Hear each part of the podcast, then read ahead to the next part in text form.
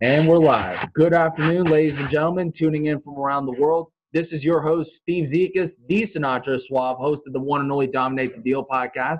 Today's guest is a great friend of mine, Trevor Lohrbeer. He is a badass entrepreneur, gives massive value towards other people.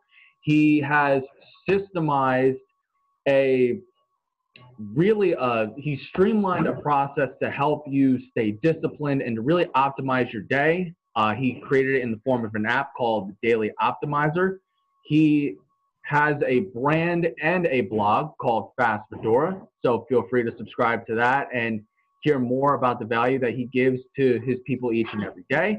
In addition he's the ceo and co-founder of lab escape. So i am super excited to have him on. I know he's got a great message and you know, really powerful story into the success that he's had up to this point. So, ladies and gentlemen, please give a warm welcome to our guest, Trevor. Thank you for hopping on, man. Thank you so much, Steve. Um, one just quick clarification is that uh, LabEscape is a company I sold four years ago. So okay. I actually no longer own LabEscape anymore. Um, but yeah, uh, uh, but we can also talk about how to sell a company. So fair enough, fair enough. But you know, thank you for the minor correction there. I, I apologize for that.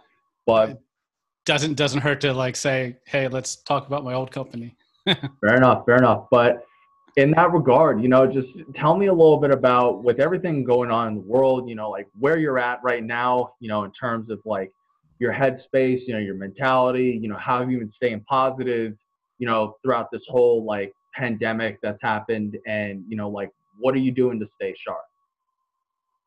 Yeah, I mean, I think it's a um a challenge for many people. Um, I have the advantage that I have worked from home for about 20 years on and off. Um, you know, sometimes I've had offices and I've gone in the offices, but um, um, was a mostly remote company, um, and I've mostly done remote stuff. So um, I think that makes it easier for me than people who are just new to working at home and really haven't established their rhythm and established their boundaries between their home life and their work life for me that has been easier. Um, but certainly it's been a challenge anyway because you don't have the same um, release relief valves in your life. Like you don't get to go out and like play sports or like go and hang out with friends or all the other things that you might do to kind of like relax and like reset your body. You know you're just stuck at home and that's a, uh, definitely a more difficult uh, position to be in that's true. That's true. And I feel like we almost we're at a point now where we almost have to adapt and we have to explore passions and whatnot just because it's like we almost took it for granted like oh there's always going to be work and then you know we can kind of steer it from there but you bring up a really good point where it's just like now that we are at home the people that are really smart and are going to thrive i feel like they're going to explore different skills to get better at as well as passions as well. Exactly. I, I, think now you'll see two different people come out of this. It's the people who see this as an opportunity and who then leverage that opportunity to like you said either learn a new skill start a new business grow in some way. I've heard many people talk about this is a great time to shed things that they didn't want in their lives whether that's old habits, old activities, sometimes it's old relationships. It's a great reset time to kind of reset and kind of think, what are we going to do forward? There's other people who are using it more just as a, um, let me just go on Netflix and binge watch, and I'm using it like a sick day sort of thing. And then they're just going to resume their life as it was when it ends. And I think those people are missing that opportunity. I think it's a it's a great opportunity to use this right now yep. to launch. 100%. it's crazy to think about. We'll never experience something like this ever again. Let's hope not. yeah, no, it's not like I want to, but it's crazy because it's like one of the excuses I hear from like a lot of people on like LinkedIn, on Facebook, who are saying like, you know, hey, I want to start like, I want to start a business, right? But one of the common objections, Trevor, that I see is, oh, I don't have the time.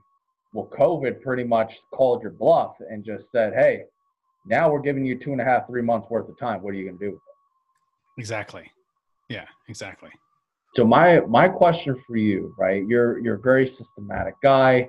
You're very structured in that regard. So let's get right into it. Tell me a little bit about, you know, the daily optimizer. You know, what was the inspiration behind that? You know, how did you come up with, you know, this app, this whole like processes, this system? Like, let's get into that because I'm curious.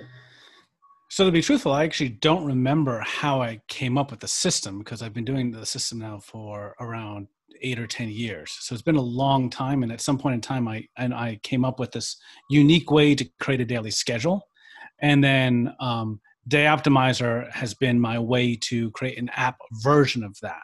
But the um, just to explain to your listeners what the system is, um, which can be done on paper, and I did this for years on paper um, with two index cards. I would first write down everything I needed to do today. So to create a daily to-do list, we also often have tons of regular to-do lists, um, and uh, I, I, have you know I've used different uh, uh, task management programs in the past, and I have used paper and all that. But every day I would sit down and say, okay, out of all those things, what am I planning to do today? Write that down. Think, is there anything else I'm missing? write all that down. In there, I'm including not just tasks, but appointments I have in the day and activities. So things like eating lunch, exercise, you know, things that I don't track in my task management system. And then I go through and I, I look down that list, and next to each one, I write down um, the amount of time I want to spend on that activity, um, or how long I think it's going to take today.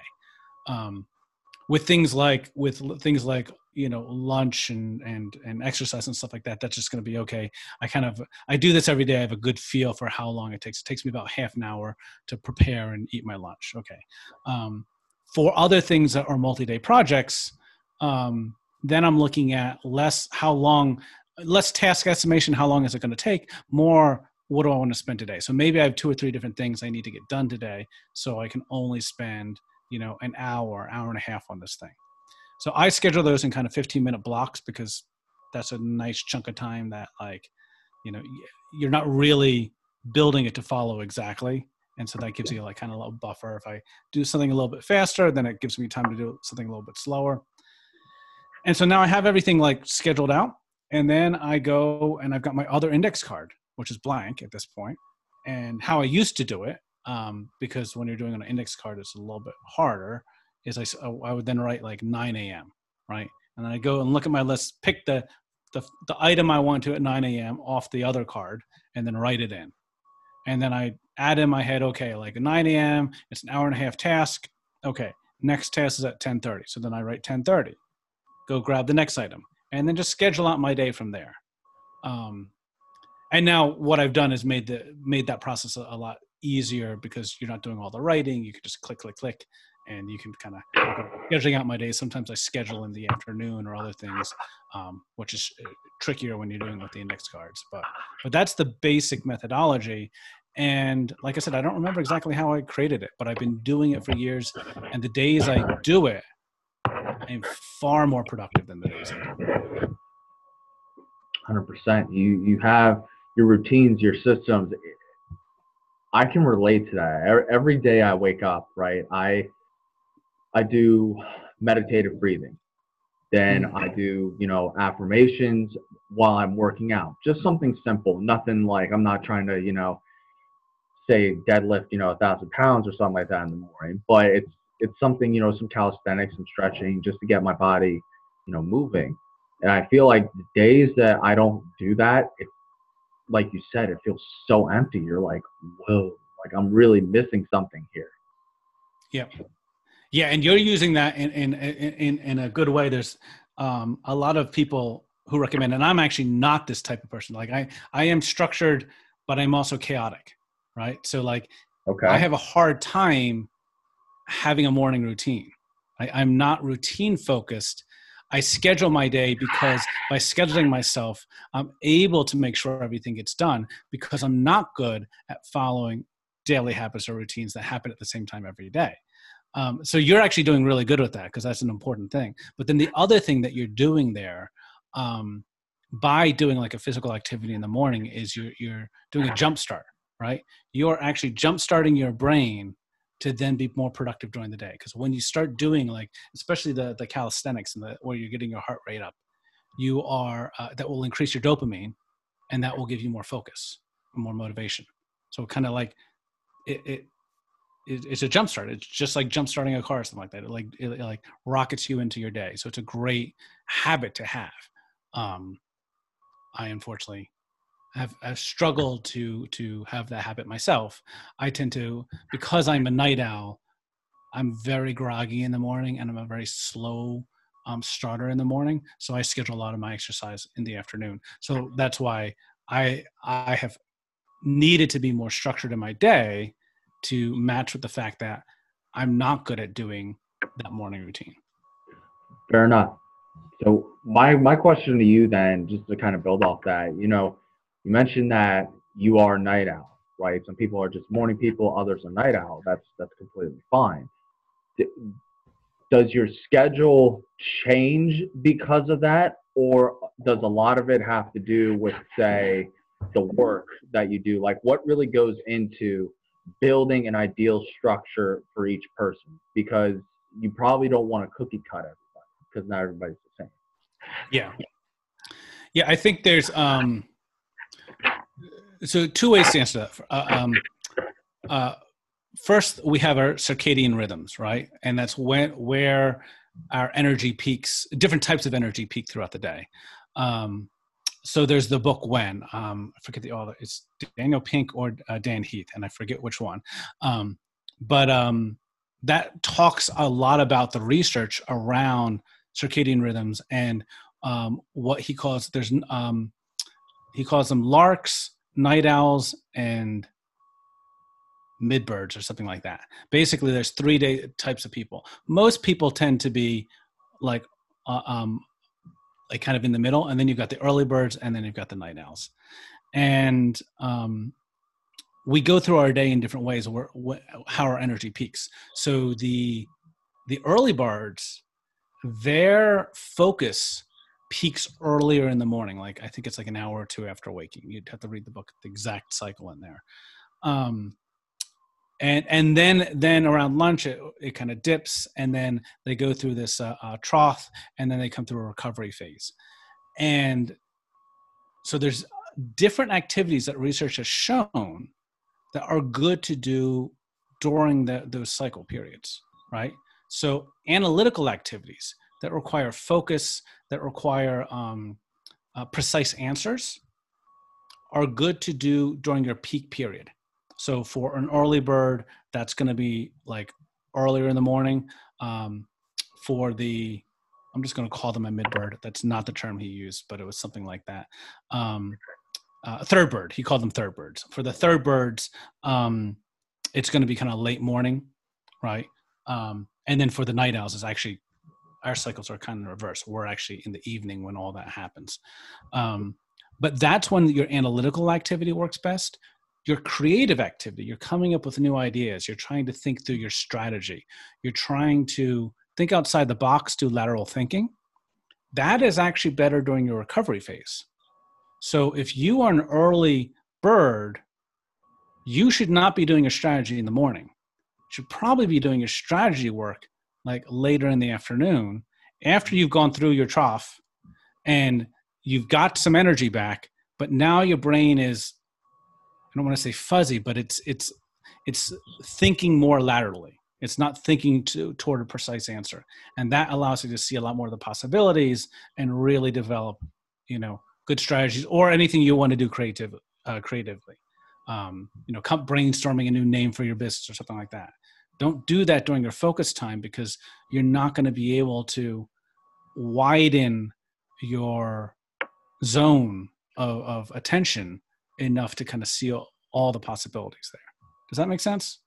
So let's let's say that um, my time to be precise and get the right answers would be a night owl, right? Let's so yeah, I, if you're a night out, so if you're a night out, that's kind of reversed. In the morning is when you're kind of fuzzy and creative, and then like in in the night is when you get this nice precision going on. And so a lot of like the the real precise work, um, like I'll get uh, uh, uh my my I'll pick up my steam around nine or ten, and I can get like super hyper focused then, and I can do some really like detailed work, focused work um, at that time. You know, whereas in the morning, it's better for me to sit down. For me, mornings are better for strategy work because my brain's a little bit foggy. I'm a little bit slow. My brain is thinking in different pattern, like a um, uh, it, it's just not so focused so we can actually see all the possibilities and explore things that i couldn't explore if i was in a focus mode and very um, uh, tunnel vision so by having that wider focus it's better for me in the morning to do strategy work. My question to you to follow up on that would be can people change? If you're say a third bird or if you're an early bird or you're a night owl can you change that at any point? Or is it just once you're an early bird that's it? So the research does indicate it does change throughout our lives. Um, okay. so i believe um, uh, teenagers actually skew late um, so so they're they're more night birds um, and if you think about like a lot of teenagers would stay up late at night you know anyway but it's like they're also their their whole chemistry and their circadian rhythm is skewing late. Um, no matter where you are on that spectrum, like even if you're like a like an early bird, rather than waking up at like four or five a.m., like the really hardcore early birds, maybe you're working at waking up at six or seven a.m. As you get older, that will skew a little bit back earlier. Um, and I've been told as you continue to get older, like into your 60s and 70s, you will become more of an early bird. So there's there is some um, changes that help open over your lifetime. I don't actually know whether you can change it consciously. I know like when i to go back to lab escape um, that was a very sales heavy business and i was selling into large enterprises and so the ideal time to make your sales calls is before 9 a.m or after 5 p.m right because you're trying to get executives on the phone and so i just forced myself to get up really early and make those calls and you know I did get into a routine where I was doing that and I was waking up. I don't, I wouldn't say I ever actually shifted my circadian rhythm that it felt comfortable to be in there, but it was manageable. It was definitely like, yes, I can do this, but it was, you know, not leveraging my natural um, rhythms. Okay. Okay. That makes sense. I, granted, I, I, definitely would have to take a look at that study. I would have to take a look at that book because it, it's definitely interesting. I was reading something. Um, I think I was reading an article the other day on like dreaming, right? Like the power of like lucid dreaming and being able to like hone in on that. I think um, Paul McCartney from the Beatles. I read that apparently the song "Yesterday" he literally thought of that song in a dream and he mm. memorized it. Like that's crazy that like we're talking about like rhythms. Does does that kind of like stem into that like creative process as well? Um I don't know how lucid lucid dreaming lucid dreaming definitely can stem into the creative process, right? And like one of the things that I've read, like just doing a dream journal, like keeping a journal by, beside your bed, so you write down your dreams, before you even get out of bed, before you move, so you don't disturb it, that will actually start triggering more lucid dreaming. Um, or more, you'll remember your dreams more, and then you can do lucid dreaming from there. Um, I've never, I've never actually been able to actually do lucid dreaming. I've been able to, to increase memories of my dream, but I can't actually realize I'm dreaming, unfortunately, because I can't fly in my dreams. So that's really fun.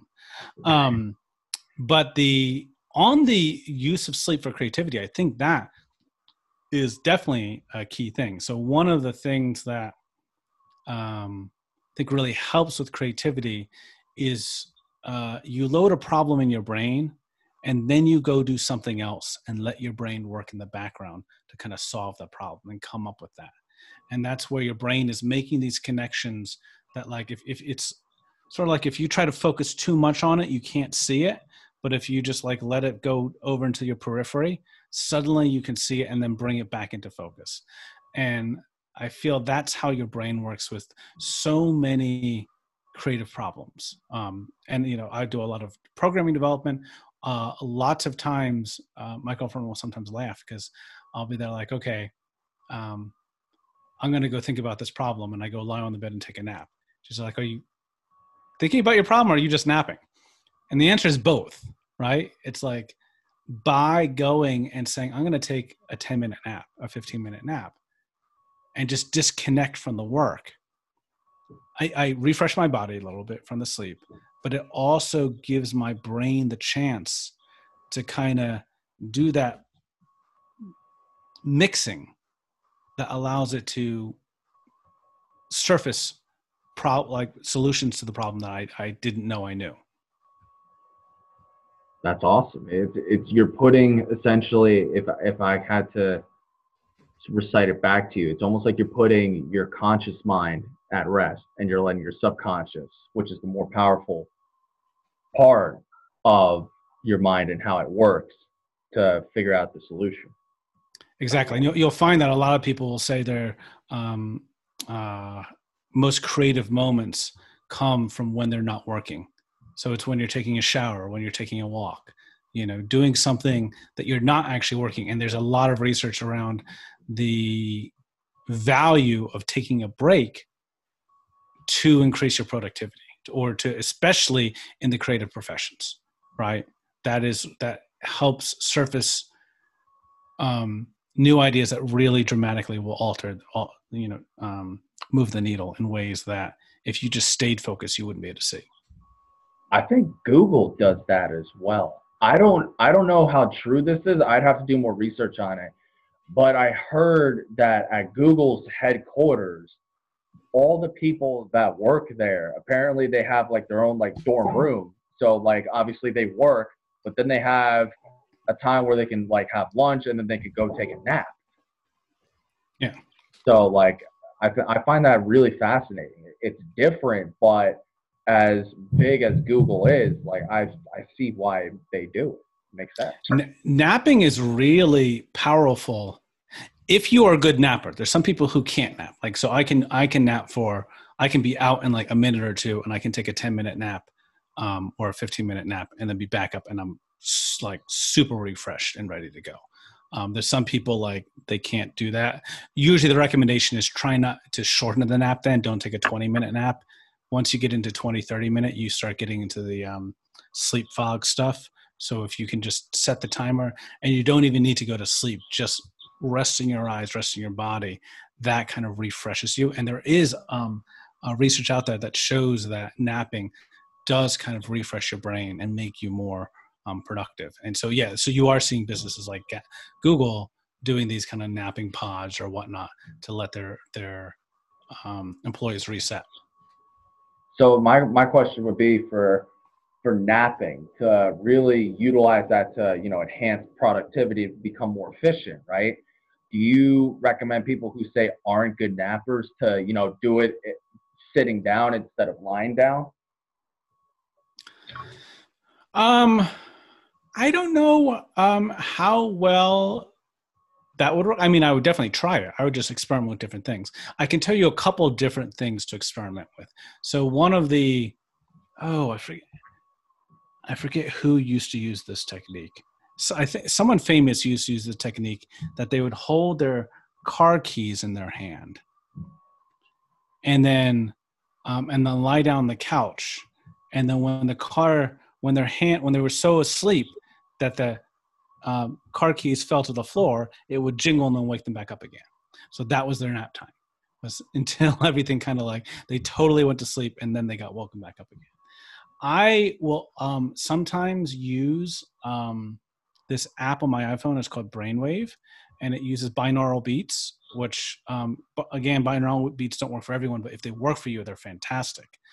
Um, and you basically put on headphones, and I've got a program called Power Nap, and what it does is through the binaural beats, will bring your brain down into a sleep state or into a, a more meditative state, not necessarily sleep. Um, and then it will like leave me there for a duration and then wake me back up at the end. So um, it's it's like a one or two minute bringing me down, and then if I do a ten minute nap, say it's a minute down, then I'm asleep for eight minutes, and then it's a one minute back up, and that gives me super refresh naps. So for the people who aren't good nappers, I would definitely say explore binaural beats. Um, and again, on the iPhone, that one's called Brainwave, but there's a ton of different binaural beats out there. Um, I also use Brain.fm for focus, and I know they also have a sleep mode. I haven't used them, um, but that might be another app to play with. Fair enough. I think just in your words, can you just explain to you know people nowadays you know there's so much technology right? There's you know there's tv there's netflix obviously you know there's laptops cell phones etc like we're also focused on looking at a screen. It almost like dumbs us down. Like in your own words it's important to enhance your brain and to train your brain to take care of it. But just in your eyes your opinion why is it so important being an entrepreneur to really always be working on developing your brain? Um, well, I mean, I think one of the things that, entrep- that entrepreneurs and other professions share this too, but not all professions share this, is that um, because it is a creative profession, because it's a knowledge-based profession, it's it's the value comes from your brain. It's important to have that, and entrepreneurs have this incredible incredible leverage opportunity, right? An hour, you can ask like, okay, what is an hour of someone's time worth? Right. And it's like, okay, well, if you are making shoes at a shoe factory and you can make, you know, I don't know, 10 shoes an hour, right? And so you're sh- sending the, uh, um, uh, like the, the net result of that is that we can figure out after all the sales costs that okay 10 shoes every shoe is attributed a dollar to you so you're worth $10 an hour or something. That's a bad example. But like basically you can fairly accurately figure out what the worth of that time is from a market perspective because you can't suddenly make 100 shoes an hour or a thousand shoes an hour if you are the person who is building the shoes on the factory floor. But if you are the entrepreneur who's coming up with the systems, who is inventing the equipment to do that, then you can. Then you can do these leverage things. Like, you know, you can invent a new process. So, like, oh, think about like how long, um, to continue with the shoe example, how long a pair of shoes um, would take to make 500 years ago and then 100 years ago right? I mean like 500 years ago it might have taken a week to create a pair of shoes or something. I actually don't know the, the time but like you know a cobbler when a cobbler was working on a pair of shoes you know there's a lot of work to create a pair of shoes. Now we've got factories that can create these pair of shoes that can spit out you know dozens or hundreds in an hour. Um, that was because some entrepreneur came up with this new process, these new machines, and figure out ways to leverage that. And so they can get these multiples that you can't do um, in many other professions. And, and, and to be able to, to think of those multiples, you need to train your brain so you can manage your brain to create those multiples, if that makes sense. 100 percent. I think you nailed it right on the head right there. Um, I wanted to ask you about entrepreneurs. We see a lot of successful, high performance people, right? Like Elon Musk, you know, Bill Gates, you know, God rest his soul, Steve Jobs, Dan Pena, all these guys, right? And they all they all seem to have this edge, this competitive edge almost. I feel like it starts from their habits. So like for my question is twofold. What's your approach to habits and what are some of the habits that you do to help you prepare yourself to control your day?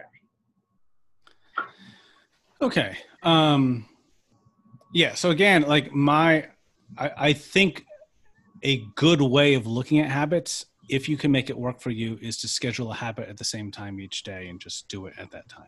That is a good way to do it.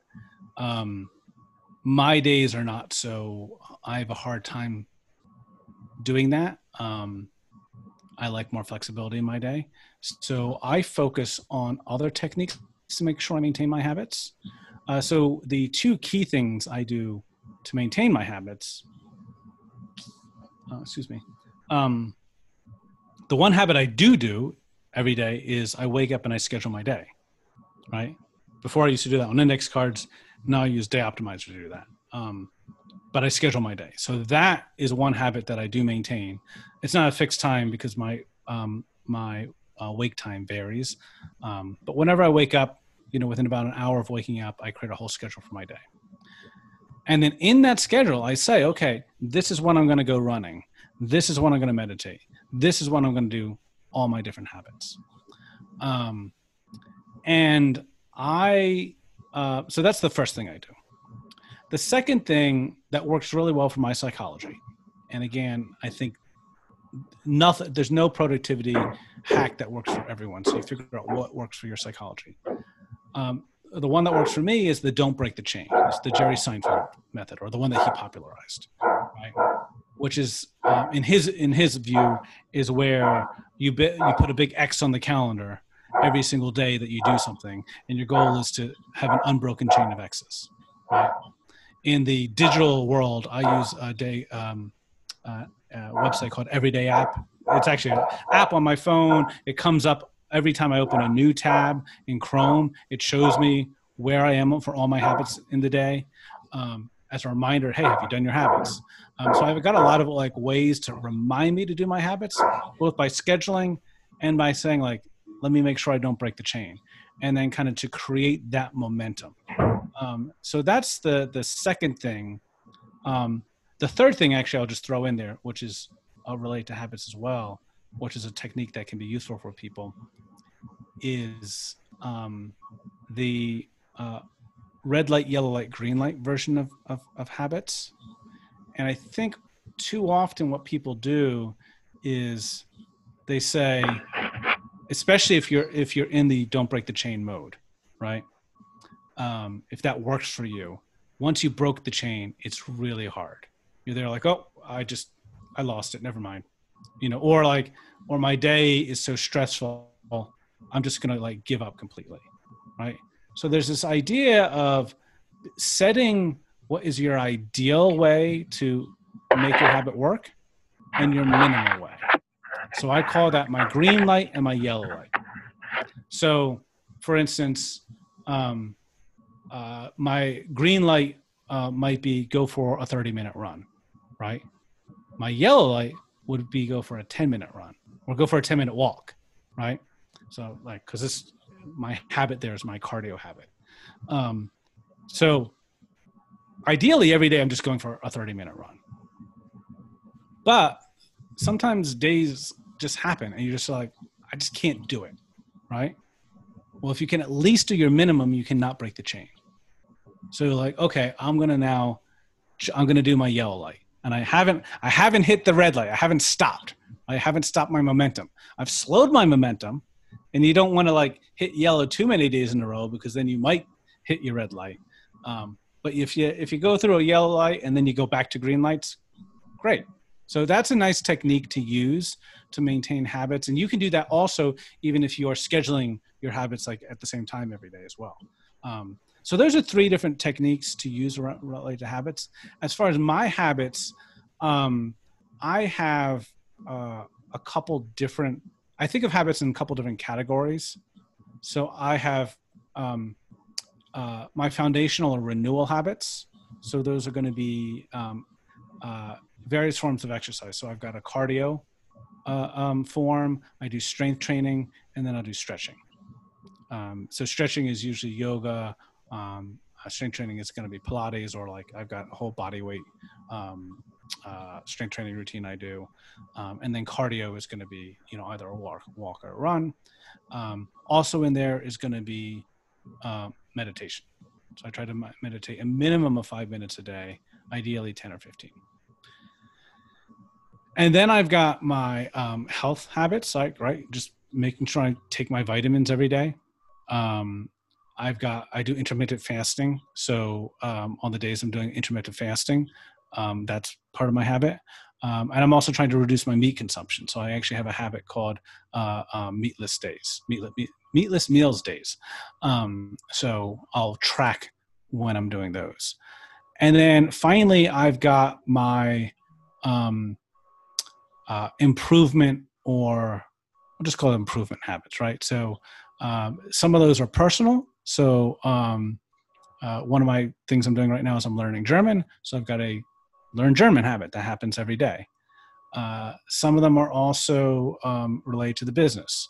Uh, and these can vary depending upon where I am in the business cycle. So earlier this year, I had a publish every day habit, right? So every day I had to publish something a blog po- post, a, a tweet, a, um, a newsletter, a product release, something I had to put out into the world for others to consume. Um, and so just made that my habit. Um, so yeah, those are a couple different habits that I do. How how beneficial has intermittent fasting been for you? Because I hear a lot of people do it, a lot of athletes, a lot of you know like entrepreneurs, CEOs, and they feel like they just have this energy. Like, just tell me about like how it's benefited you. Um, I'm using it mostly around um, weight control. So okay. I so I, I have done a couple different things. So I've when I've done keto, um, when I started doing keto, I had the whole keto flu, so I definitely did not get energy. Um, but then after that, I did start getting. Yeah, I'd wake up, I wouldn't have any problem do any energy anything like that, um, and that was really nice. Um, I found over time it was hard to stick to the keto diet just because it is a fairly strict diet, and if you're going out on networking meetings or it just became a little bit too strict. Um, I like the intermittent fasting because it's kind of like still allows you to do some more calorie control, still allows your body and your digestive system to get the rest. Um, I do believe it still ties into how we evolved. I don't think on the savannah we were eating three meals a day. I do think it was more like, okay, we eat a meal and we may not eat a meal for another, you know, 24 hours or something or whatever. Um, so our body, how we evolved, were evolved to not have constant food.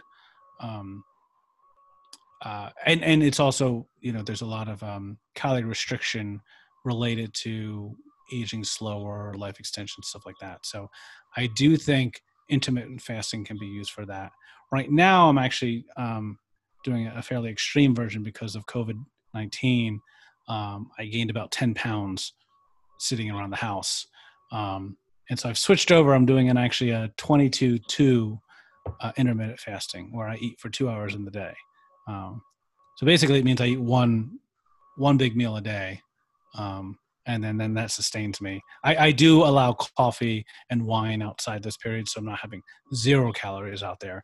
But in coffee, I only use um, cream, so it's pure fat, so no carbohydrates in there, like no no no milk or half and half. It's actually heavy cream, which is just pure fat, so it's keeps you in the the fasting mode. Um, and then you know wine is you know my little indulgence outside of that. Um, but that I have seen fantastic results from that so far on losing some of my COVID weight. So fantastically, you look great, man. You look great. How long have you? I'm just curious. How long did you just pick up intermittent fasting for the pandemic, or were you doing it like for a couple of years now? I um. So, in my 20s, I w- I experimented with um, single day fasting. I used I remember I used to fast every Thursday, and just to give my my digestive system a rest. And I remember that was really helpful. And I don't actually remember why I stopped it. Um, but no, I picked up intermittent fasting, um, I guess a year or two ago, and I I can't remember if it was directly tied to.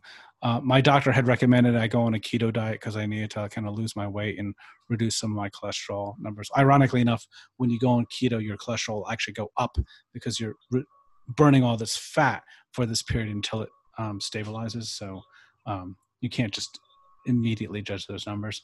Um, but uh, uh, but yeah, I don't remember if it was uh, keto or I've also done the slow carb diet from Tim Ferriss and some other things around that.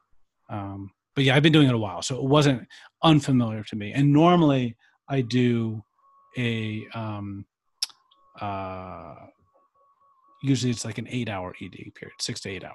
So, um, you know, and then I'm usually doing that every day.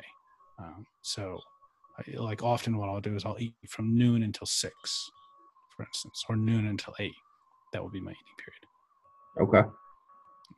Okay, I'll I'll definitely have to give it a try, for sure. But I wanted to wanted to ask you, since you know we're not nutritionists, obviously, I wanted to hone back in on you know the habits, and you really honed in on something called you know it was the red light, it was the red, yellow, green light method for habits. Do you apply that also for say if you have like a bad habit you're trying to kick or like an addiction as well? Um yeah, I think so. Like so I'll often develop um rules around that. And and I haven't thought of it in the same terms of the uh, red, yellow, green light, right? Because you kind of really want them all to be red lights, but it's more like different release release valves, right? Okay. So you can have like okay, like um, like I'm completely unrestricted in my habit. I'm just doing like nothing about it, and then you can like scale back and say, okay, like how can I put some restriction on the habit, but not go completely cold turkey like remove the habit. And then you can even think, well, okay, how can I restrict that even more? So I mean, I've sometimes done that um, uh, with my eating. Like I can, at times in my life, I've been addicted to sugar. I think we all have, right? And so like you can get into these things of okay, like well, I can have one treat a day.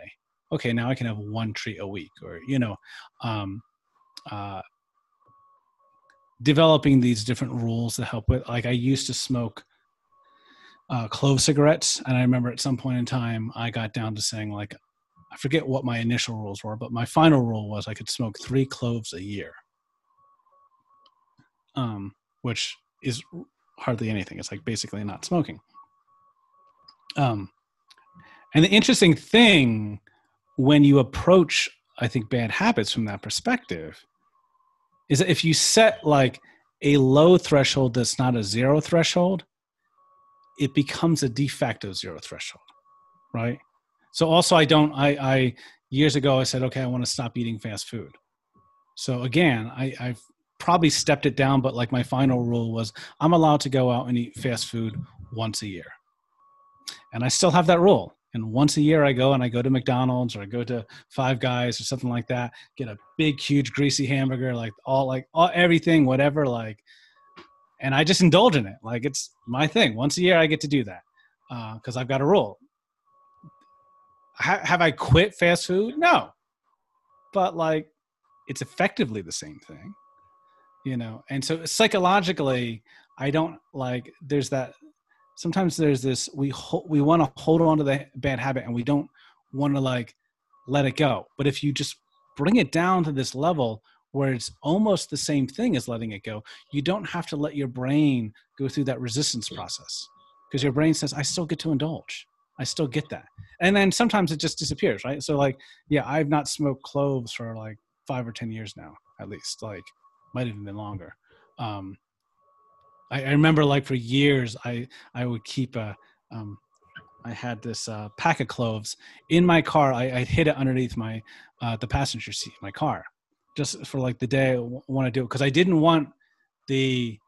There was also the psychology of like, okay, if I didn't have access to it, I'd want it more. And the fact that it was in my car and I'd said that I could have three a year, that then diminished my desire to go and get it and then i never did right and now like you know at some point in time i just threw them out because they went bad but um uh but again i was playing that psychological game because i never actually quit.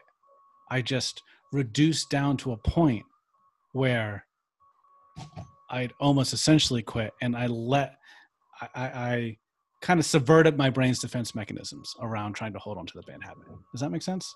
Yeah, that's a that's a really interesting take on it. I, like, would you you still apply that methodology for say, like really like really bad habits, like hardcore, not just like cigarettes or like smoking in general, but I'm talking like hardcore drugs or like pornography or alcohol. Like, do you think that would still work? I am not really good with that. Um, I would say the so all, one I would say the the person who has done the most research I know of around habits and has the most detail is James Clear, who wrote a book Atomic Habits.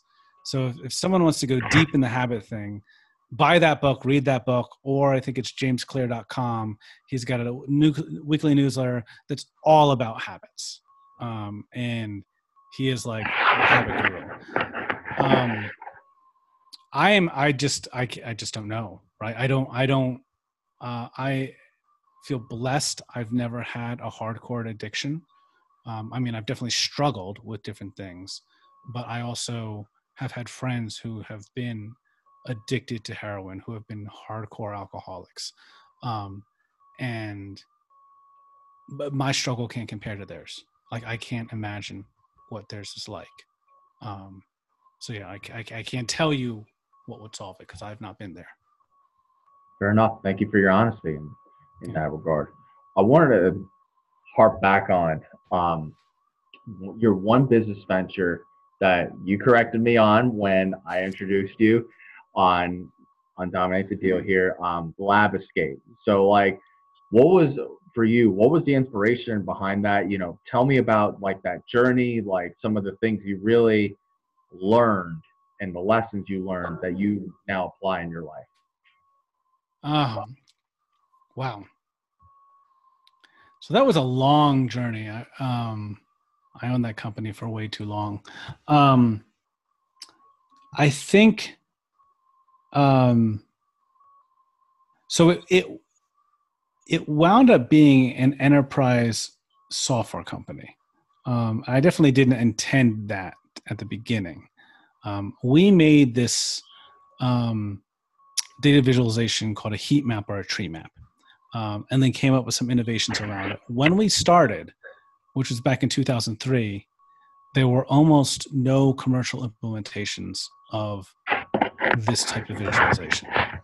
And it's a very powerful visualization. It lets you see up to 100,000 data elements on a single screen and, and extra- visually analyze that data in ways that few other visualizations can especially when you're looking at portfolio type visualizations whether it's a portfolio of stocks a portfolio of projects you know or other types of portfolios portfolio of products and um, so very quickly discovered that the, the people who were most interested in this were the really large companies, the Fortune 500s, Global 2000s. Um, so we wound up selling to those companies, and it wound up being a very sales heavy um, business from a business model perspective. Because uh, when you're when you're selling to those companies, it's not like give me your credit card, we'll just run a 30 day sale. Um, so learning um, how to do sales was an incredible journey for me. Right, I, I am basically grew up a geek, introvert. Did a lot of practice and learn how to like improve my networking and talk to people better and all that. I am not a salesperson, right? Yeah, I had to sell for my company. I had to figure that out. Um, and oftentimes when we look at a discipline that we don't know, it's like it, it feels impossible first. Um, you talk to people and they'll tell you how they should do it, and you don't know the landscape. So you don't realize that what they're telling you is completely wrong for your situation. Um, there's a lot of people who haven't explored their discipline so they have a very narrow view of their discipline, and they usually think anyone who says this will work for anything, don't believe them. And then start figuring out, okay, where are the situations where that doesn't work, right? So the the type of sales that say a used car salesman does, or a door-to-door encyclopedia person, or um, any sort of like quick transactional sale does is very different than the type of sale when you're selling software to a large enterprise, right? Um, and back when I started, there were like two main camps around that. Was the transactional sales, which were the ones that I could complete you could complete within like 30 days, right? You could even like just call cold cold calls on the phone, um, and you know close those deals right away, right?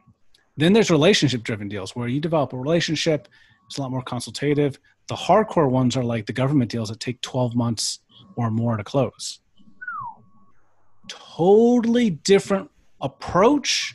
You use different sales techniques. You use everything is different about that process. There might be a, a couple things that you can use between the two.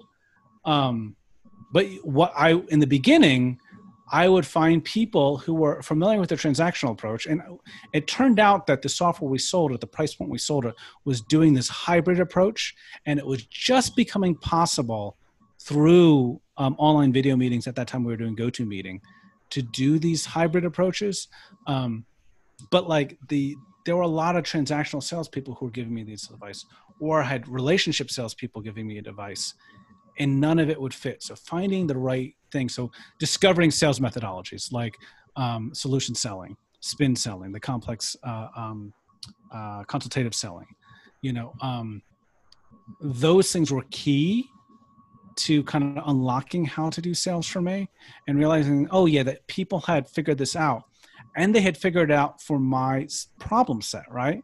And so if you go to a person who, um, like, if you go talk to a car salesperson, right? Like, oh, tell me about spin selling or tell me about solution. They probably don't know anything about those methodologies unless they are one of those people who've explored other things. Those are not the methodologies that you use to sell a car. Those are the methodologies you use when your sales cycle is three six 12 months and it's a complex product that's going to get configured. It's going to be you know minimum five figure six or seven figure deal you know like those are the methodologies you use for that if you're selling a car you're using completely other different methodologies and i actually don't know those because i didn't i wound up learning enough to know what paths i needed to go down um, so yeah, the to go back to your question, one of the key things I learned is in any discipline, there are a lot of different sub disciplines that apply to different contexts. So learning what the different sub disciplines are and what context they apply to is really important. Even if you don't wind up learning the discipline itself, because like say you're a CEO and you want to um, you want to hire people for that, it's important to know those distinctions so you know who to hire. Don't hire a marketing person. Marketing is a really broad discipline. It has like 20 or 30 different subdisciplines. You know, that person might be really good at paid ads. They might be good at PR. They might, you know, might be good at branding. They, there's copywriters. There's all sorts of things.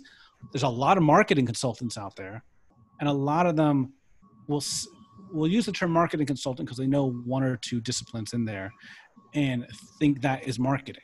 But marketing is an incredibly broad discipline. So again, like recognize that there's subdisciplines, learn them, and learn what when each is appropriate to use. Does that help? Yeah, absolutely. I'm I'm kind of thinking of it now, right? Like sales, you mentioned there's so many ways to sell. There's spin selling, solution selling, you know, business to business, cold calling, you know, snail mail, right? High end, high end deals. I almost feel like, and those are the sub disciplines, if you will. It's kind of like martial arts, right? Well, I want to be a good martial artist. Well, that depends. It's like, what do you want to be good at? Do you want to be good at defending from knives. There's like martial arts specifically for knives. There's yeah. ones for just street fighting. There's bare knuckle fighting. There's boxing. There's um, like Krav Maga is like Israeli fighting style. Yeah. So it's yeah. like, how did, okay, I guess my question is for a business professional, right, for an entrepreneur, how does one know what quote unquote sub discipline is right for their business? Um, so I think education is useful first, is to kind of learning um, uh, the um, the different patterns that match different businesses. A great book for that is I'm going to butcher his last name, Alex Osterwalder. Um, his business model canvas, and he also has a value proposition canvas. Those are great because what he's done is extracted the concept of a business model and put it into a kind of diagram where we can start talking about the business models and how um, how do I serve my customers? What are my key resources? Um, how do I make money? All those sort of things. And then what you can do is say like, um, what are other businesses that have similar business models to me? And so my first step, if, if I was already running a business, would be to do that and then say like, okay, let me go talk to those other people and like learn how they see the landscape, right? Because that would be like, you know, like if I'm selling enterprise sales, let me talk to other enterprise salespeople. I right away find out, oh, they're using solution selling. You know, if I just go and talk to other entrepreneurs in general, that may not help me. Um, the value of something like Business Model Canvas is that you can actually find that there are business models, the same business models in very different industries. So you can you can actually go outside of your industry to innovate and bring that those business models and ideas back into your industry to gain a competitive advantage. Um, but it can also just give you that overview. So know know your market, understand your competition, and based off those two things, the business model that you have, you'll be able to tailor it based on how well your competition is doing. No, so it's not about your competition. Um, you can look at your competition if you want to. Um, so again, I guess there's, there's two things. Like, um, if you already have the business, like learn to analyze your business and how it operates. Um, there are people who study the patterns of business, and there's now a whole discipline around business. I mean, you can go get like these um, entrepreneurial MBA programs and stuff like that. But also, like, you know, I, I, think the first thing I would start with is Business Model Canvas, which is an excellent book that gives you the idea that there's these building blocks of how to build a business. Um, and yes, like you can even like model out your competition to see how your competition is. But oftentimes, you your business model might be different from your your competition, which is what gives you that competitive advantage. Fair um, enough. you fair don't enough. necessarily want to rely on them. And um, there are certain structural things that come to the market, but a lot of the things, a lot of the ways people innovate might be targeting the same market with a new business model. Take Uber versus taxis, right? Same service, very different business models. And we could go through exactly how those business models different, but Uber didn't innovate in the market perspective they didn't look at their competition, which were taxis. They actually innovated on the business model side. And then there were a bunch of other people who looked at the Uber business model of okay, I've got an app on my phone that knows where you are. Everyone has smartphones now. What can I build using that type of business model where then I'm using outside contractors to actually do fulfill all the services? And then you come up with something like Instacart right for grocery shopping or like so many other apps out there that have have basically taken that same model and just transformed it into a different industry or different problem set. Now if you're starting from scratch what i would do is i would still go and learn um, business model canvas and value proposition canvas. But then what i would do is i would start trying to document other people's businesses and maybe go and interview different um, entrepreneurs. Take them out to lunch reach out on linkedin or at networking events and say hey can i take you out to lunch? I want to learn more about your business. And focus on like trying to hear what their business model is rather than just talking to them about like hey what do you do? blah blah blah. Kind of understand what are the key leverage points of their business model. And if you have that foundation of something like business model canvas you can then document that. I did this years ago. I was at uh, um, for, uh, right after i learned business model canvas i went to a startup weekend and i took all the startups that presented and i just documented the business models as they were going along. Because um, it was a good practice to kind of learn how to use the canvas and also then kind of see what those different pieces are. And then once you have that, you can then say, okay, what you use a concierge onboarding methodology, right? Tell me how you do that. What are the systems you do for that? What are the processes? What's the software you use? So, for instance, um, uh, HubSpot is a great example in the in the software space, marketing space. They are now a public company, um, but they do they do concierge onboarding. So they'd have like business development, um, like salespeople who just call up, you know, answer a couple questions, set appointments. You know, then you then you meet with the actual salesperson, and they've got this whole process going on here. But it's a um, it's a high touch, but not a uh, it's, a, it's a, probably a medium touch. It's not super high touch because it's not like a field sales thing where uh, the salesperson is going to drive into your city, take you out to dinner. We're going to talk about it. You know, they're just not charging enough for that. Um, so they developed. Um, many other people did as well. This whole concept of concierge onboarding, where I'm holding your hand, but I'm not like, you know, I'm not doing it all for you, right? and so there's specific software they use specific processes specific like uh, business structures like you can look at one of those sales teams and see like oh i've got a bdr i have business development uh, rep here. I've got this a sales development rep here and like how the different handoffs work versus like an enterprise salesperson uh, a business in the in the software world. I might have a um, a sales engineer and a salesperson. I've got a different composition of my team and how I build and scale that organization is very different.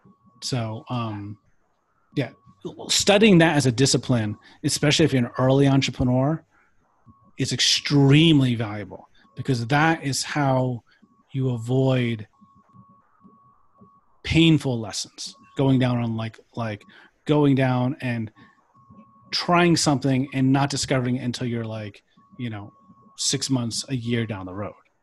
You know you can actually step back and go okay you'll still make mistakes. Still horrible mistakes sometimes but it um it gives you much more context for that. There's a lot that goes obviously into into being an entrepreneur right? And especially with a business model canvas. So my, my question then is how how do you advise people when you coach people when you consult with people with entrepreneurs? How do you advise them you know to get started when perhaps maybe they don't know how like walk me through that process and like how you get them to open up about their skills and their passions. So this is one where there's so many different ways to do it. It kind of depends upon the entrepreneur. So you'll try different doors and then see which one gets opened. Um, so a couple different things that i will um, either tell the person to explore or we'll go through some dialogue and ask them. Um, one is I'm a big believer in the lean startup methodology. Um, and anyone who's, uh, and what that methodology allows you to do is very cheaply test your idea and go through this build, test, learn cycle very rapidly to kind of iterate um, to build a company based on like actual um, market demand um, or market demand that you discover. Um, there is so that's a great methodology. I always tell people to actually read the book and read the whole book because a lot of the terms, the way they are used now, things like minimal viable product, pivoting, and all that, are not necessarily used correctly. So the words have widened in their definition. Um, so going back to the original book is a, is I think key. Um, the second thing is related to there's lots of um, ways to identify what your key strengths are. So there's strength strengths finder is a good test. I think it's someone was mentioning the other day the DISC DISC is a, a personality test that can kind of help you identify um, what your key strengths are. Introspection, I think, is key. Knowing what you're good at and knowing what you're not good at. Um, so I, I de- depending upon where they are on their journey, I'd ask them like, well, you know, well, what are you good at? Like, what are what are your uh, nowadays the popular thing is to ask, what's your superpower? Um, but what are you know what are the you know two or three things that like you really excel at? Um, and then yeah and then from idea creation doing the lean startup stuff uh, then i might pull in some other things there's uh, jobs to be done methodology which is excellent for learning how people buy stuff um, we could go through um, the different um, stages of product awareness and I, it would kind of g- gauge based upon where they are. What is your favorite superpower?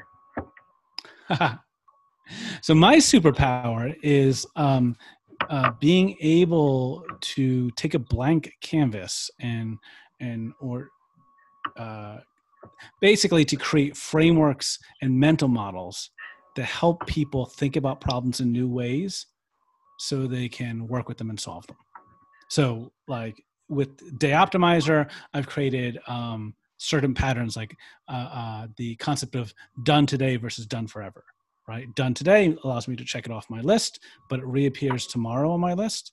Done forever means it's it's done forever, right? Um, so that's a concept that people can then use to manage their time, right? So say like you're doing like uh, um, you're doing it on paper, right? One scratch for done today, two scratches for done forever, and the next day you copy over everything that doesn't you didn't cross over at all or you only cross off once you copy over to your next list. The benefit of the done today done forever concept is it gives you the dopamine rush for the tasks that you worked on today but didn't finish. Because when people have a task manager like how most task managers work once you check that off it's gone you don't you don't get it back you don't get to do it again tomorrow um you know so like if you've got a, a task of build the website and it's going to take you three or four days to build it, you just you don't check it off and then, then it's distracting. Every time you pull up the list, it's there, it's unchecked off. You don't really feel that sense of accomplishment. You look at the end of the day, what did I do? Oh, I only crossed off three things off my list. If you have a done today, done forever concept, now I can actually start crossing off more things. Again, give me the dopamine rush, which will increase my focus and motivation right? And allow me to look back at my day and see what I actually did. So it increases my sense of accomplishment. So all these sort of things. So that's a concept, right? That now I've created, now I've introduced to you and your audience that they can go use to manage their time better. But I do that in many different ways. I've done that in, I'm actually developing a whole pattern language for decision making called Lean Decisions that helps people um, make better decisions by understanding the different types of decisions they make. Um, but yeah, so my superpower is creating mental models that help people interact with the world better. It's really powerful there. Thank thank you for sharing that. That's that's super super valuable. I feel like by being able to hone in on the done today versus done forever, right? You're able to prioritize your big rocks over your small rocks. You know, you remove emotions out of decisions, not just, you know, running a big brand as an entrepreneur, but also in your life as well, right? And I feel like it would make you just more efficient, and yep. you definitely feel like you accomplish more. You feel more fulfilled, almost. Exactly, and and, and it does like a lot of times what what people will do, and and this go we can combine this with the uh, red yellow green light thing, right? It's a lot of times what people will do with their tasks is they'll procrastinate by doing the smaller test because it gives them that, that rush of accomplishment because they get to cross it off. Or they say oh i only have an hour. I can't actually really make any progress on this. But they actually can. They just, or uh, they say like i can't actually finish it. But they could make progress. But because they're not going to be able to check it off it doesn't uh, dopamine acts as a, as a motivator to drive us to it and then it also acts as a reward system so if you if you don't ever get the chance to cross it off it's also not activating as the driver either. So the idea that like, you know, I can have this yellow light, like, okay, I'm not, I'm not gonna perform at my top productivity today, but I'm still gonna like, you know, go and put in the time to do this task. So it's a, it's a yellow light day. And then other days, I'm just gonna rock it during that time. You know, I'm gonna put in my hour, two hours, and I'm gonna green light it. But like, even if you just yellow light it, you still get to cross it off. The only time you don't is if you don't do it at all. If you, if you red light it, if you if you red light it, then sorry you didn't do it. You can't cross it off. Don't get that satisfaction. But by having that gradation that allows us to deal with the fluctuations in our energy and our focus and all that, and it actually helps keep building that energy and motivation because as you do things you want to do more of them. So it's actually this kind of neat psychological hack to do that. That's that's really neat. It's just fascinating talking about the mind and like how limitless you your everyone's potential is. You know what i mean? It, it's crazy to think about. Oh yeah. Yeah. Human humans the, the, the possibilities of humans are incredible. Question for you, sir. For hobbies, things that you know take your mind off the day. Maybe you're done today because you're so well dressed. There would uh, swing dancing be one of those uh, activities? Yes, I do swing dancing. So that's one of my uh, ways to kind of uh, get exercise, socialization, reduce my uh, stress, uh, reset my body, um, stimulate my brain, everything. Is swing dance is that kind of like a combination of different dances? Like I know, like I'm not a dancer per se, right? Just explain to me like what swing dancing is. So swing uh, swing dance is a family of dances. Um, technically, you could say probably swing dance is anything dance to swing music.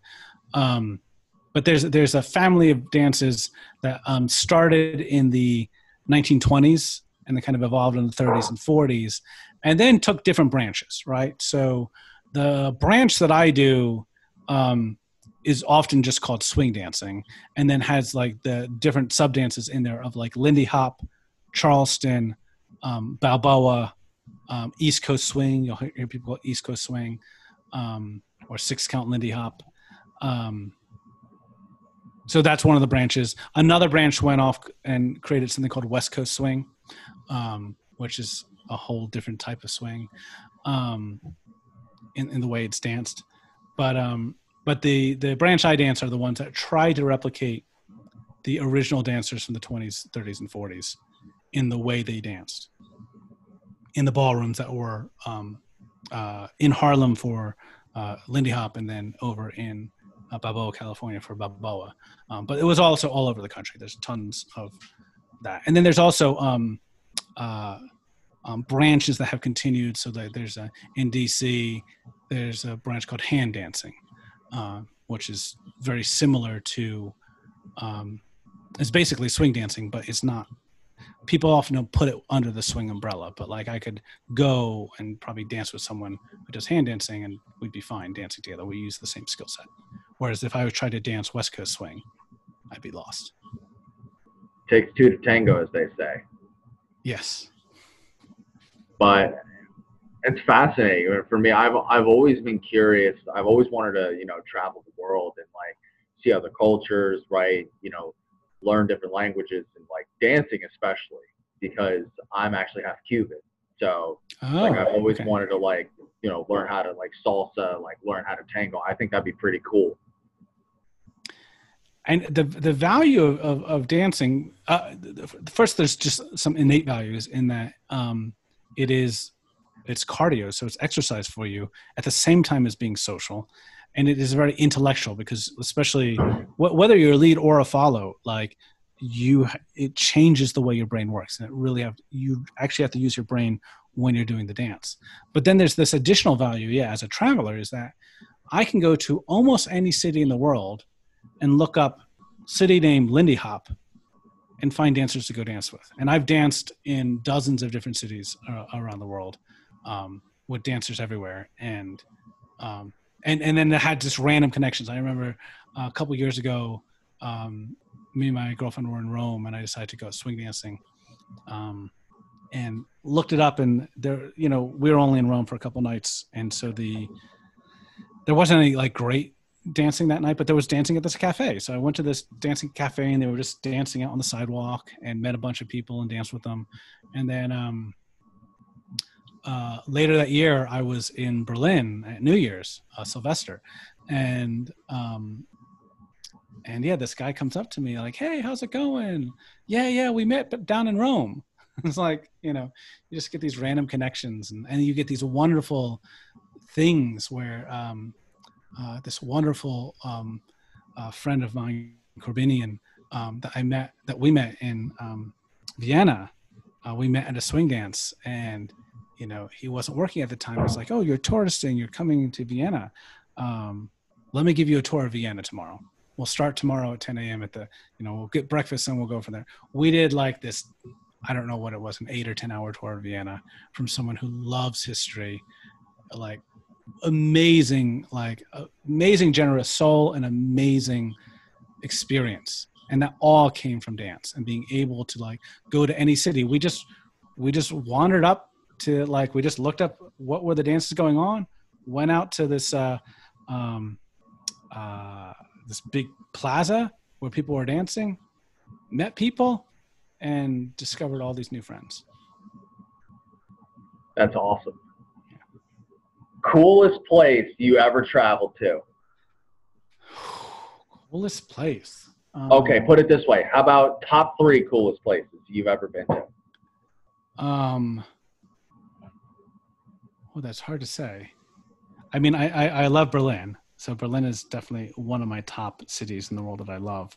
Um, it's kind of interesting because because I think when you ask the coolest place where you've been to, it also is not just the place, but where I was um, in my life at the time. So the first time I went to New Orleans was an incredibly magical experience, right? Um, it was in the um, early 90s. Um, there was this wonderful creative community over in the Marigny at the time. I mean, there still is, but at that time, it was um, where a lot of like more of the alternative New Orleans was happening. Um, and I went down around Mardi Gras and just got like accepted into this New Orleans culture in a way that I could never have imagined. Um, so for me, it was both the city and where I was at the time in my life, right? Um, or there might be things like, again, going back to ridiculous city tours. Um, years ago, me and my partner at the time uh, were doing a trip around Europe and went to Prague, where a friend of mine, I, actually from New Orleans, we'll connect this, from New Orleans was living. And he also history buff said, okay, you're, you're visiting Prague. I need to show you around. This was in the um, early 2000s. Um, and so Prague was still like, you know, um, hadn't like totally transformed into like the modern city, but like was well on its way. Um, but yeah, he took us. We start at the outskirts of the city with this myth of um, this goddess. I think it was a goddess committing suicide off this cliff or something. I forget the exact story now. And he took us on this 12 hour tour, circling down all the way down into the center of Prague. Oh, shit. Um, it was amazing. 12 hours?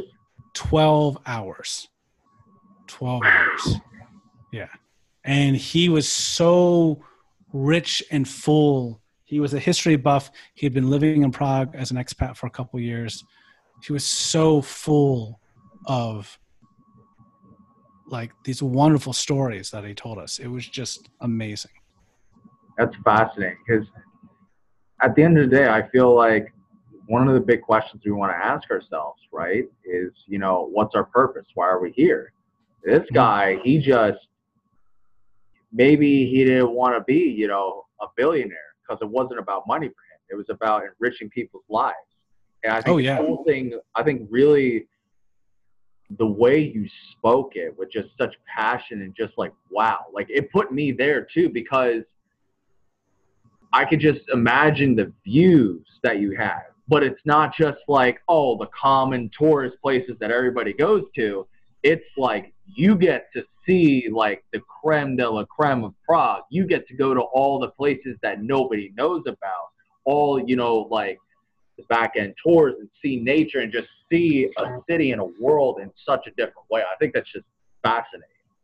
Yeah, I think that that's critical. I think it's um, to tie a little bit back to the entrepreneurship. Um, so I was listening to a podcast um, yesterday. Um, uh, and they were talking about the uh, remote developers. My, my, friend Victor, actually, I met in um, uh, met at this conference called MicroConf, um, and he travels all over to different countries. Um, but he specializes in helping people find outsourcing people, right? Okay. Um, and on the podcast, he was talking about one of the things that people often do is they'll have remote developers come visit them. And they don't really understand the value of going and visiting the remote developers. And it was interesting because he said one of the important things, one of the key things about visiting a remote developer is they get to show you their city, what they love right? If you come visit them, yeah, you're connecting and stuff like that, but you don't connect on the same level as when you go get to visit. I mean, ideally, you visit each other, but if you don't go visit them, like if you visit them, they they can they'll take you to their favorite pub. They'll t- you know you get to have this experience in the city that's unlike any other, right? And I think that is when you have personal connections in cities when you're traveling that creates these whole new experiences that you wouldn't otherwise normally get. I think too, it's fascinating also with entrepreneurship because when you when you really develop your brand the right way and you scale it the right way, you can you can automate things. Obviously, you know you can put the systems in place. You have the ability to travel and spread your message throughout. But I think it's just fascinating too because even if you're going on a business trip, there's so many opportunities to meet people and connect and you know share just yeah. like a positive energy and you know even if maybe your business trip the first day you know you have jet lag and you know somebody like lost your bag in like carry out or something like that at the airport you know you still have the opportunity to network with people make somebody's day yeah totally totally what do you think in your opinion trevor what's one thing people misunderstand about you most? About me? Um, I'm going to go with like something again. I heard on another podcast they were talking about this. Um, I think sometimes when people like look at you from the outside, and I think this applies to to many people, especially people who are um, have any type of success. You don't have to have like grants. I don't. I've not been wildly successful, but I've been moderately successful. Um,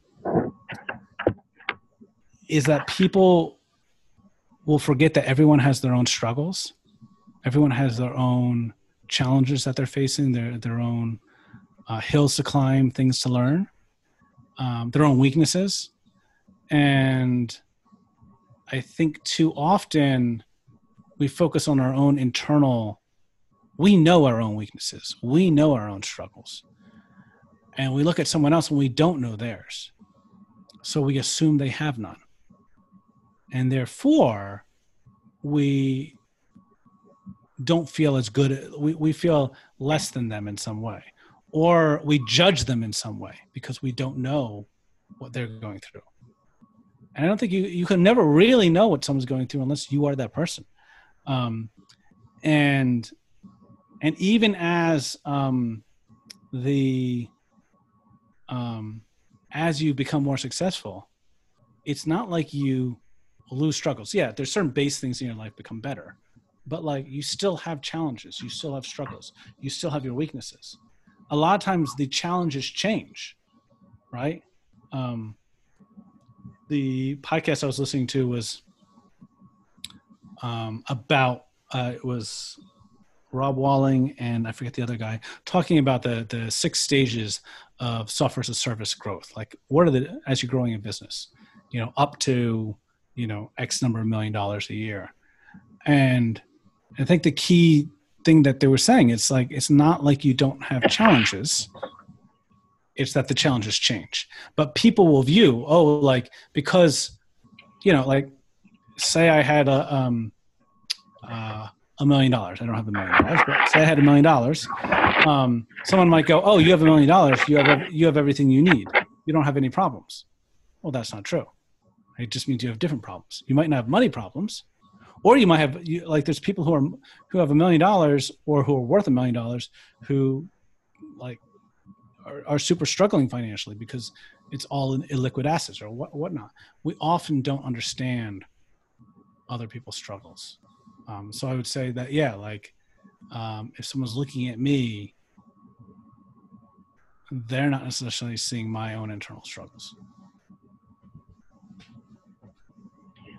Seeing people more, seeing them more as a person. It sounds it sounds so generic, sounds so cliche, but being on being an entrepreneur like yourself, you know, me, you know, doing consulting, right? It feels like you you get lost in the dollar signs and you get lost in the numbers and what's next and what's next. But at the end of the day, I think it's really powerful. I think it hones in on the fact that at the end of the day, we're just all people.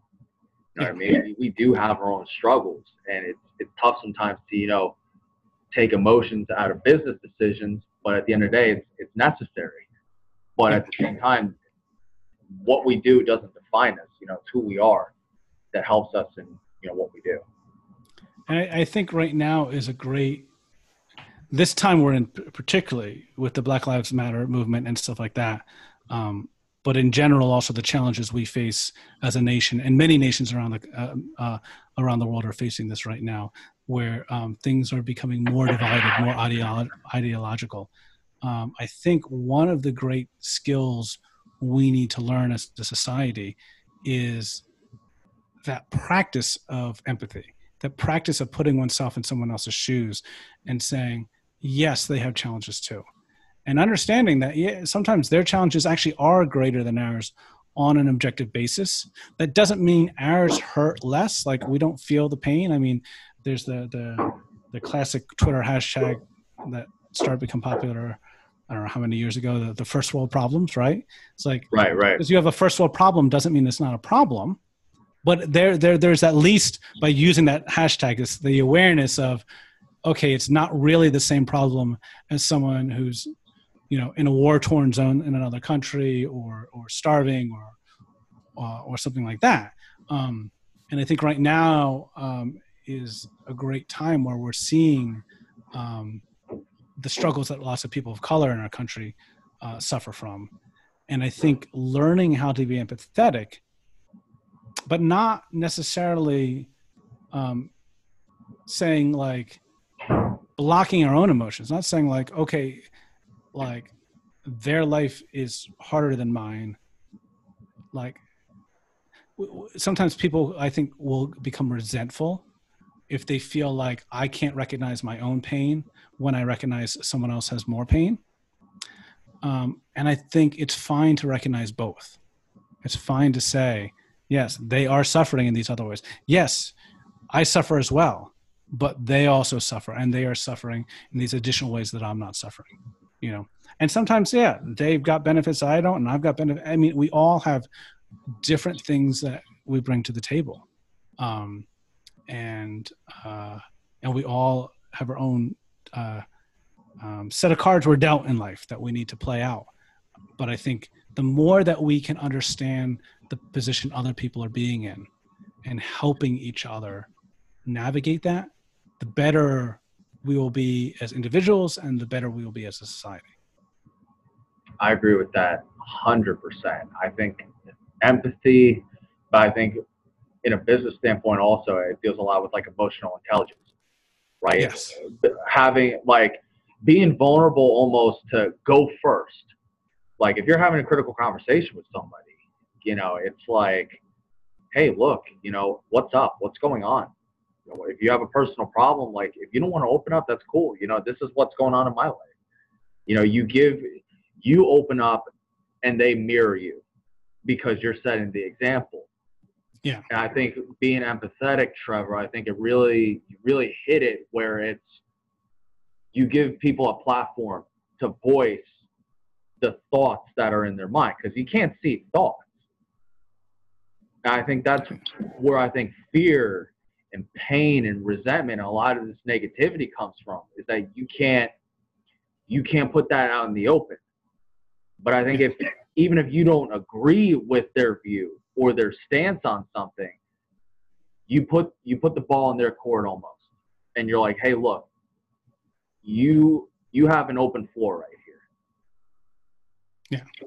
Say what you got to say, and then you know we'll talk about it. Whether we agree or disagree, it's better to disagree upon something and get it out than just like harbor that in and it gets lashed out like a hundredfold in a bad way. Well, and also because I think a lot of times disagreements are done based on surface understandings. Like you said, if you're holding everything in, I can only see the little tiny bit that you're letting out. I can't actually.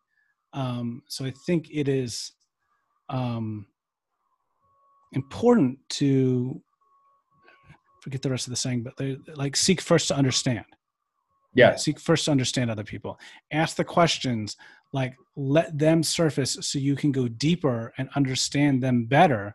And then you might you'll probably discover points of connection that you didn't know were there and that if you were just looking at the surface didn't exist.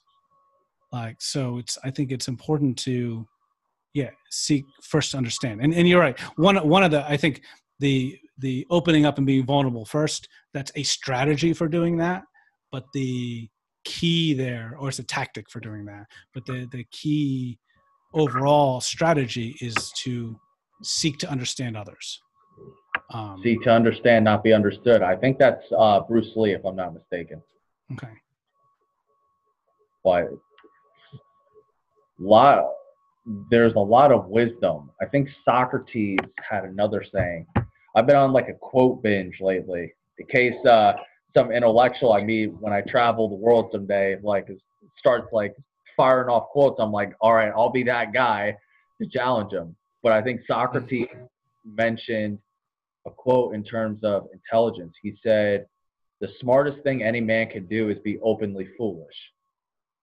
And the dumbest thing any man can do is be openly smart.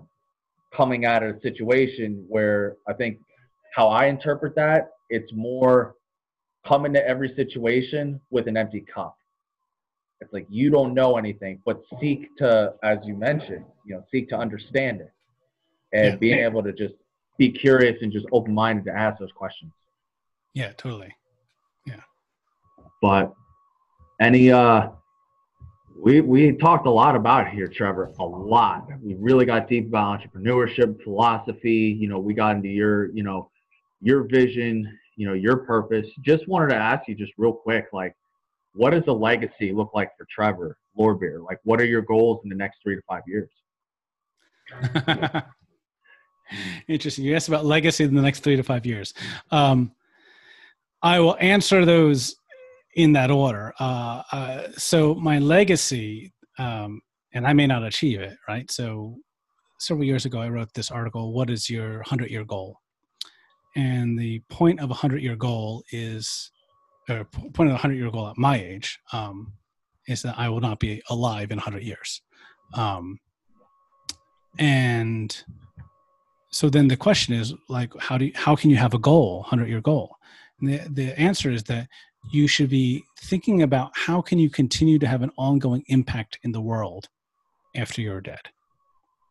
Um, and to me, that is what we traditionally think of as a legacy. Um, and so my um, one line for that is that I want to be the Dale Carnegie of decision making. And we can go deeper into what that means, but that ties into my uh, pattern language for decision making. And I've got a lot of thoughts around how to help people make better decisions. Moving into the shorter term, in the next um, three to five years, I'm focused more on helping people with more immediate needs that um, I can build businesses on. So with Day Optimizer, I'm helping with time management, uh, specifically helping people use daily schedules to kind of beat procrastination, increase focus, kind of balance their work-life balance, you know, improve their work-life balance. Um, I've got some additional tools after that. Um, there's a great um, uh, decision-making tool called a paired comparison that helps you it's not really a decision making tool. It's a it's a prioritization tool. Really helps surface hidden uh, priorities that you have that you didn't know you have, um, and uh, I actually want to build that out. I've got some some innovations on that. I want to build that out as a tool for people to use.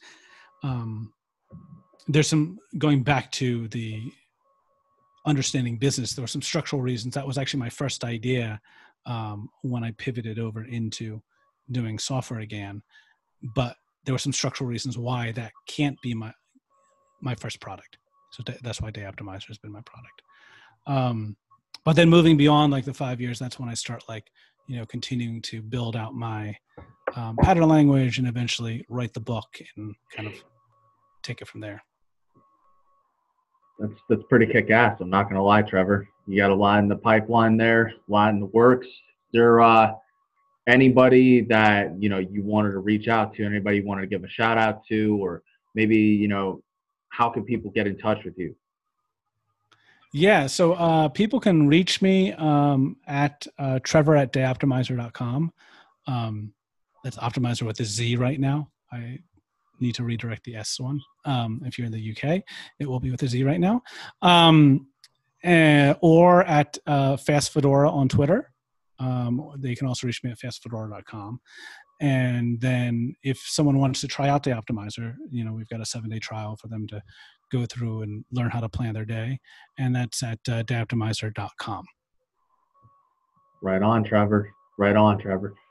Well, this has been a value packed episode. This is Steve Zekas, the Sinatra Suave, host of Dominate the Deal, signing off for right now. We really got deep into entrepreneurship, philosophy, you know, what you stand for, you know, personally, you know, who you are and how you build relationships with people and the systems that you've created as a result of the success in your journey as an entrepreneur um, to help people maximize their day and manage your time effectively. It's been a pleasure, Trevor. I definitely want to bring you on again because there's definitely some things we left on unfinished, but it's been a pleasure, man. Thank you for coming on, honestly. Yeah, it's been totally great. It was an amazing conversation. Thank you so much, Steve. My pleasure.